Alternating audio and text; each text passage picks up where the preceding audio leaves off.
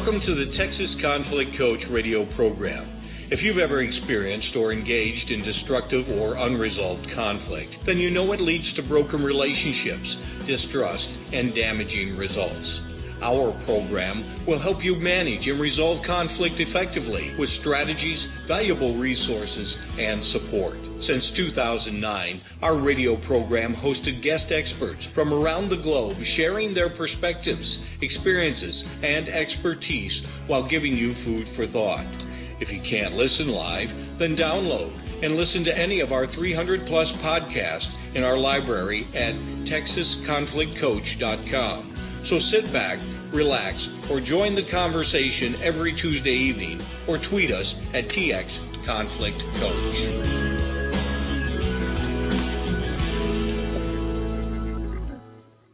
Uh, today we have our guest on the show is Deborah Dupree, Relationships That Matter, and she's going to be talking to us about conflict dynamics, identifying your behaviors. Now we invite our listeners today to call in at 347 324 3591. And if you have a question for Deborah, then indicate by pressing the number one key. Now, for our Blog Talk Radio registered users, the chat room is open and you can pose your question here as well.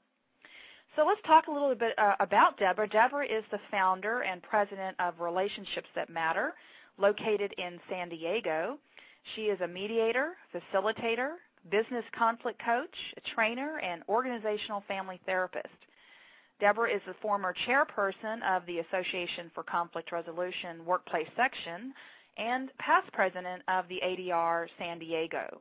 Deborah possesses a master's degree in counseling, psychology, and education from the University of California, Santa Barbara, and has predoctoral training in organizational development and disability management from the San Diego State University, and also holds the ACR designation for advanced practitioner in workplace mediation. A lot of credentials there and very qualified uh, as an expert in her area. She's also a master trainer of the Eckerd College Conflict Dynamics Profile and specializes in high conflict relationships. So, hi, Deborah. Welcome to our show. And we appreciate. Much, Thank you. Yes, we appreciate your time to speak to our listening audience. So, tell us a little bit about yourself and what it means to specialize in high conflict relationships. Well, that's a really interesting question, quite frankly. Um, I guess in many respects, as you can imagine from my credentials, I, I sort of work in several different areas. And um, being a ma- marriage family therapist, definitely work in, in that element of relationships, but also um, being credentialed in mediation as well as in coaching and training. Um, sort of take an approach to looking at relationships in terms of, you know, basically how do people communicate?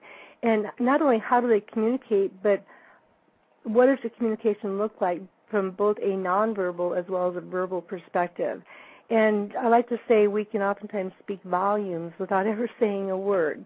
Mm-hmm. So I see that then because as we talk about high conflict um, relationships, then um, you know one it oftentimes is the very behaviors that we act on that continues to fuel and drive conflict. But there's also another element when we talk about high conflict relationships, and that um, what we know or what we've learned through research and study is that many of what we call high conflict relationships actually do consist of individuals, maybe one or both, who may have some kind of diagnosable, you know, personality aspect that um, goes beyond the typical differences of just being a different personality. So when you say diagnosable, now you're not. Now I know that you have your uh, family therapy background, but that's not what you're actually trying to do when you're working with high conflict relationships. That's true. I'm not there to diagnose the the relationship, but recognizing that many of these diagnosable personalities underlie high conflict relationships, then I do draw upon my training and background and continue to learn more about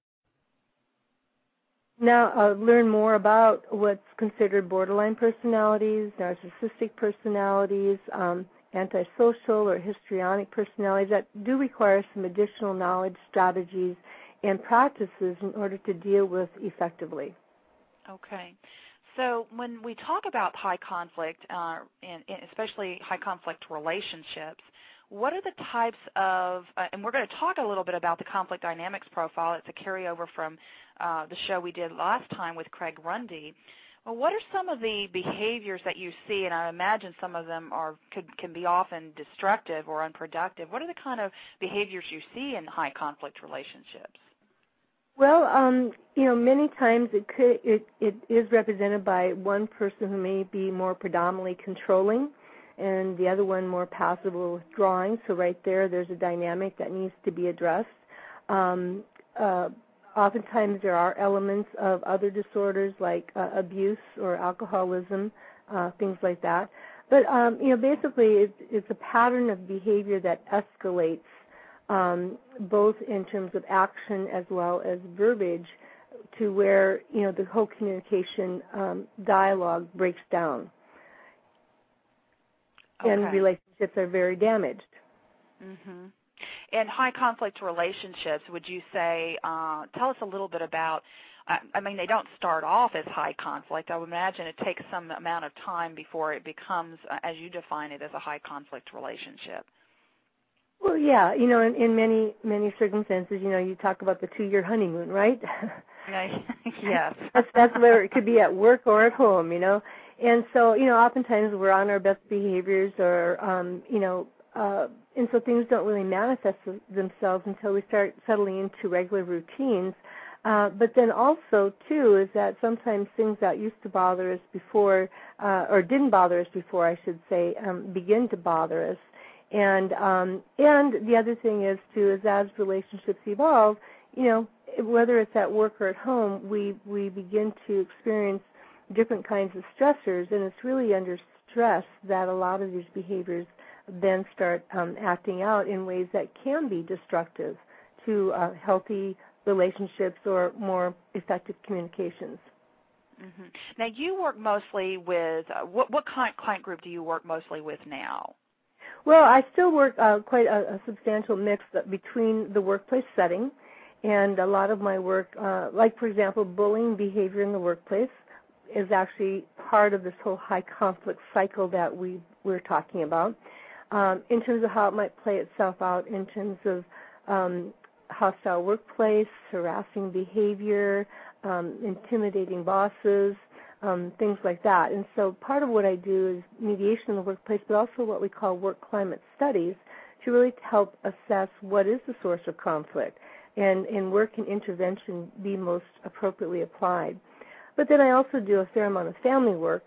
And one of when I talk about this sort of niche and high conflict, um, working a lot with sort of our repeat users of family court services um, people who can't seem to resolve their differences, even though they've long been divorced, and yet they still keep showing up um, in uh, in court, in family court services, uh, mediation through the courts, etc. And so um, we're getting to a point now where our courts are simply saying we've had enough. You know, you've got to figure out something else to do. And so we're seeing a lot more develop um, in terms of services and strategies to to help these people move on to a more effective life, particularly when there are children in, involved, because those children become our employees of tomorrow's workforce. Well, it's interesting that you bring up the family aspect. I mean, er, oftentimes when I think of high conflict, I often hear it in relationship to other uh, conflict management practitioners who talk about family because that's where so much of the intense emotion comes in. The other thing that you mentioned about, which which piqued my interest as well, is when you talked about the, kind of the workplace bullying and some of the harassing behaviors, especially that can come about, whether that's with coworkers or often bosses. And I had a very interesting conversation today with uh, Dr. Laura Crawshaw with the bot, who's called the Boss Whisperer. So I'll have to get the two of you connected because she does a lot of work uh, in that harassment and bullying area. Um, and does, does some uh, coaching around that. And I believe you also do conflict coaching as well. Is that right? Yes, that's true. Yeah, so so we'll have to get y'all connected there, and uh, because that that's a really hot area. Now, you know, as I mentioned a few minutes ago, we uh, you're actually certified um, and actually a master trainer in the delivery of the conflict dynamics profile, and Craig Runde introduced the conflict dynamics profile at the last show. And one of the things we asked the audience to do is to take the hot buttons test uh, determine their top conflict trigger, and then review the cooling strategies. So tell us, let's dig a little bit deeper into the, the profile and talk a little bit about the behaviors that manifest when we are in conflict and how do we begin to change the behaviors that don't serve us well? That's a very good starting point. Yes, you know one of the things I really value about the whole CDP approach is is is one the hot buttons tool, and I use it all the time in terms of helping people start to take a look at what kinds of um, uh, of things sort of set them off in conflict. And that's oftentimes what we want to talk about is where do we go when we're in conflict? Because we can all be pretty functional in regular life, but when conflict erupts, then we, we tend to adopt a, a different set of behaviors and strategies. And um, and so with the CDP, it's I just think it's such an excellent tool in, to, in terms of helping people take a look at specific behaviors and and not just their own behaviors, but the behaviors of others. And and that's where the marriage between the hot you know the hot buttons comes in and the rest of the um, assessment tool. Um, but you know, for example, I, I, one of the one of the hot buttons that tends to be most prevalent among the general population is around the whole concept of uh, trustworthiness, and that's true for both men and women. Mm-hmm. And so, um, you know, when when you know, we always say, you know, it takes a long time to build trust, but it can be eroded in a matter of seconds. And so when we start feeling someone's untrustworthy, you know, that we can't trust them, again, that plays us out, tremendously in both the workplace or at home. And so by identifying untrustworthiness as being one of your hot buttons, then what you can do is um, is by looking at how you're impacted by what is typically you know felt as exploitive, um, manipulative, or dishonest, um, then the the hot assessment gives you some ideas about what you can do to think about that person and their behaviors, what you can um, what seems to be triggered for you, what you can also do to start cooling down around that. What are some different ways of, of looking at this that might serve you better than the way it has in the past? Because certainly, you know, I've heard, uh, you know, people before saying, just like you hear the common phrase, they've got to earn my respect, you know, and you hear the same thing, well, they've lost my, they've lost my trust and they've just got to earn it. But that means that that person has to do an awful lot to gain that trust back again. And sometimes that in and of itself, that testing, that constant testing of that individual's trust can also be erosive to the relationship. What do you think about that? Oh, absolutely. Um, because again, we, we have our own beliefs and expectations then of that are formed about how other people, about who other people are and what they represent. And again, if we already have some attitude or perception about now who that person is and that we can't trust them, quite frankly, that's going to cloud our perspective in almost everything that person does. And that's where it does become important to take a look at how am I looking at this that actually might be getting in my own way of how I can deal with this person more effectively. And so, you know, I'm sure you're familiar with the term reframing. Mm-hmm. And so, taking a look at how can we possibly reframe this to um, so that it will actually help us rather than harm us or impair us from functioning more effectively, not only with ourselves but with other people and particularly that person involved. And so, you know, you you, you mentioned the word, well, you know, they've got to earn my respect or they earn my trust. Well, you got, you know, to be respected, you have to be respectful. And so yes. really that two-way street. And to extend the same amount of trust themselves in, in extending that arm or that peace uh, twig, if you will, to starting to rebuild that trusting relationship. You know, so when we're looking at behaviors, uh, you know, I know the the CDP looks at the kind of destructive and constructive behaviors that um, manifest themselves. And oftentimes, if someone feels that they are the victim, if you will, whether it's of workplace bullying or they or harassment or some other type of aggressive, or maybe it's not, maybe it's, we always assume aggressive, but sometimes it's non-avoidance. You know, it's a, they're avoiding behavior. And yet, what often happens that, in my experience, and I'm sure yours as well, when we're working with individuals, is that there's this tendency to not take a look at and an accountability and ownership of our own behaviors, even if we feel like we're on the victim side of things, or we're on the side that we feel we've been wronged, uh, or that we feel that we're not the problem, and yet we choose, and maybe we don't consciously choose, but we choose to show our behaviors in a way that it can either continue to fuel the fire or to uh, actually um, deal with the conflict in a more productive manner. Are there some other behaviors that we could talk about that that that you uh, that really stands out for you in the CDP, both either destructive or constructive? Mm-hmm. Yeah, you know, one thing I'd like to just uh, follow up with what you just said, Patty, and this particularly plays um, itself out when we talk about high conflict uh, uh, relationships, in that um, you know, basically the old adage of you know, it takes two to tango you know? So we all contribute to whatever that dynamic is or however that conflict um, transpires and escalates. And sometimes the very act of withholding uh, when you think you're doing nothing wrong it can serve as a source of fueling. And so you know it is important that we take a look at our own behavior and how we contribute to the situation even though we may not feel we're doing anything wrong but again legitimately and honestly taking a look at our own behaviors to to see what we could do differently I really, really focus on not emphasizing, you know, what's wrong about what you're doing and what's right about what somebody else is doing, but instead saying, okay, I contribute this too, and if I don't like the outcome that I just achieved, then what can I do differently next time? And and then then that's one thing I really like about the CDP is it really helps chunk it down, break it break it down into smaller, manageable steps that people can more realistically and honestly honestly look at and, and actually practice with um, given the action plan it lays out for you.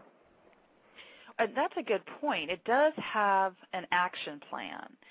Um, now, tell, tell, talk a little bit about the CDP as far as uh, because people can take this instrument uh, as a self-reflection, a self-assessment, but more importantly, and I think even more powerfully, is they can do it as a 360. And not not everyone knows what that is. Can you describe that? Just take a few minutes, to, a couple minute or two to explain that. Sure, sure, yeah. Um, yes, taking a 360 is incredibly powerful because what it allows um, an individual to do is not only assess themselves, but by having other people whom they know in the workplace, or it could be at home, but frequently use it in the workplace the most, um, also complete the assessment about you. And so when we talk about 360, it includes yourself as the, as the key person, and then it typically includes that person's boss, um, at least uh, two or three peers, and then two or three subordinates. And so you're getting a look at uh, look look at somebody from the person who supervises you, those who you might consider your equal and may work with in a certain level, and then those who actually report to you. Because the reality is, is that you know we do behave differently depending on who we're interacting with. And so, what I might present to my boss, and with all honesty and good intentions, could be very different to what I present to my peers, and then could be very different to what I present to my subordinates, depending upon the role or the role I play or the, the leadership I need to display. And actually, when people fill out the instrument, the your the peers, direct reports, the boss, um, it could and it could be uh, friends, colleagues as well. Those uh, once that report is uh, scored, it's actually that's anonymous for the most part, except for the comments from the boss. Is that right? Yes, that's very true. So, so people know that they can feel safe when they're filling it out. That it is anonymous process when they're putting all this the the scoring together to give you real objective uh, feedback. Yes, in fact, that's one of the reasons why. Um, actually, I said two or three. We we really prefer to have a minimum of three so that we can preserve and protect the anonymity and so that people you know can't pick up on patterns and so forth. And as you mentioned, the boss is the only one, of course, being using that we only have one boss. Um, it'd be hard to isolate that person out any more than what we can. I remember having done the CDP 360 myself, and it was it was very powerful in the sense of, you know, was there a real gap between how I saw myself in conflict and how others saw me in conflict? And for the most part, it was very surprisingly in a positive way. Oh, good. because, because one of my one of my behaviors um, from the CDP that I have to work on that can be destructive to me is that self-critical behavior, which is a very passive uh, kind of behavior, and you know, so no one can really see that happening in my head. But it's that self-criticalness that can come on if I'm in a conflict. I'm analyzing. I'm thinking about it. It's like, what did I? What could I have done differently? How could I have handled that differently? And so sometimes I can be very self-critical, and that can actually be a negative uh, negative behavior that can be destructive to myself or in my interactions with people. So I have to really self monitor that, quite you know, make sure that I'm looking at that carefully. Well, and that's uh, Patty. That's not too uncommon for a lot of people. Is that you know we tend to be harder on ourselves. Absolutely. So what is the one thing that listeners, you know, they they may may or may not choose to use this as a tool or resource, but what is one thing that having taught this course and uh, and using it to coach others, what is the one thing that listeners can really take away about conflict behaviors in general as far as identifying their own? Okay, that's a, that's a good question. Um, I guess one of the things is that you know recognizing that I mean, for the most part, we, you know, we all feel we do things pretty well. And I always like to ask people, you know, do you feel you do things pretty well? And, you know, most people are going to say, yeah. Well, would you like to be even better? And it's sort of like, well, who wouldn't want to be better? So, and so then I go, well, here's an opportunity. Because it's hard to take a look at ourselves in this regard, but to really encourage people to, to open up to the opportunity to to develop, and that's what we call a developmental opportunity, to really start looking at how you communicate, how you behave, how, what's your thinking like, where do you go in conflict. And in that regard, the, the CDP is an excellent tool to look at conflict-related behaviors that can impact relationships from all kinds of levels, but really encourage people to go um, even beyond that to look because there are a number of instruments out there that will help people look at their, their social interaction styles, their communication styles, their thinking styles. And in a way, the more we learn about ourselves through all these things, then the more we can improve how we interact uh, and engage with people. And the more we also then have the opportunity of learning about others based on what we learn through these assessment processes. And in that regard, then we can do a better job of helping them benefit from in their relationship with us. So it's well, really that's that whole empathy factor.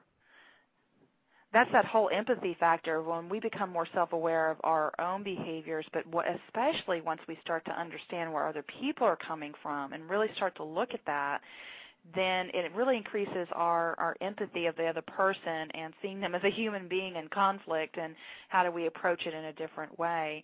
And so I know that the CDP, you use it in tandem with conflict coaching, um, but you also train other people to be certified to administer the CDP, is my understanding, as a master trainer. Is that right? That's correct, Patty. So tell us about your next CDP training. Okay, great. Yeah. Well, um, we uh, I do offer the CDP training here in San Diego um, at my location uh, about every two months.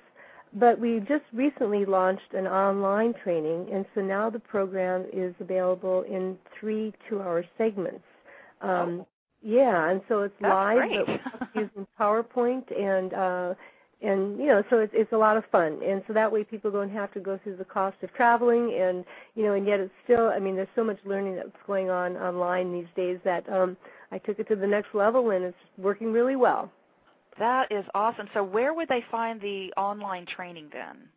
Um, well, basically, right now, um, uh, it would be best just to send me an email at Deborah Dupree at relationshipsthatmatter.com and uh, we're we're finalizing the registration for that with our our next online um, program coming up in June.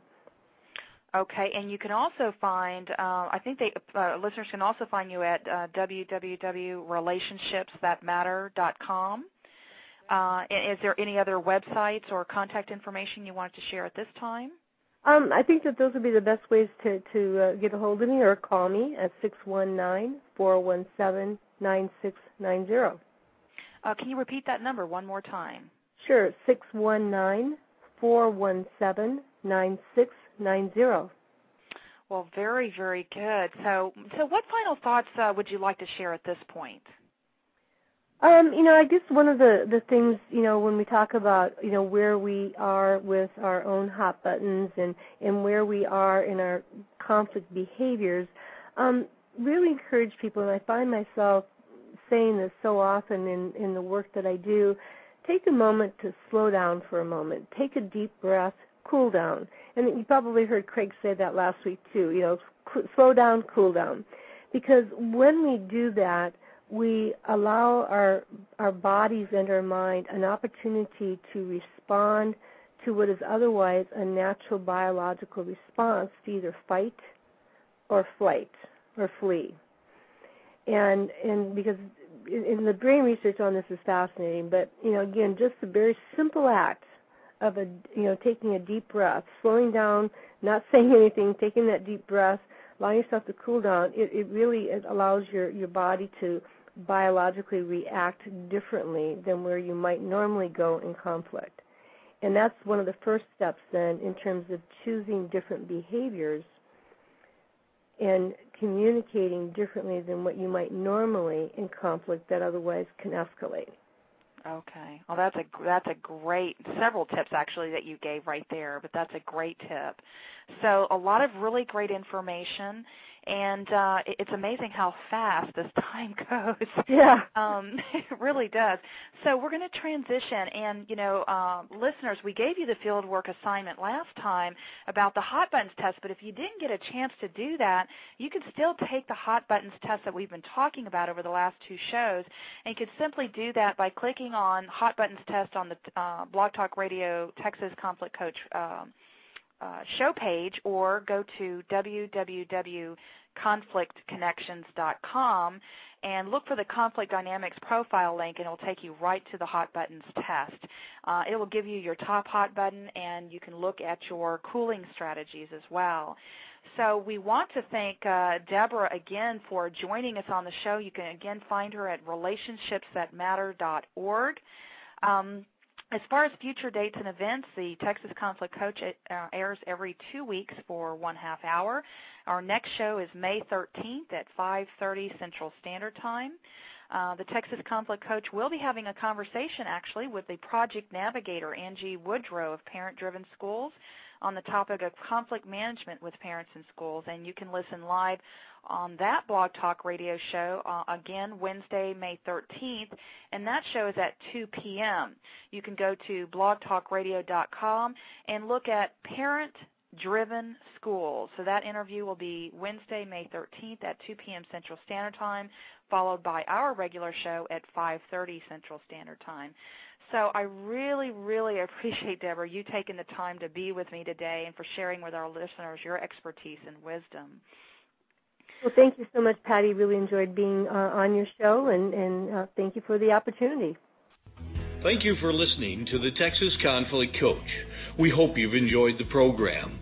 You can find over 300 podcasts archived to listen at your own convenience at texasconflictcoach.com or download the podcast at iTunes or Stitcher Radio.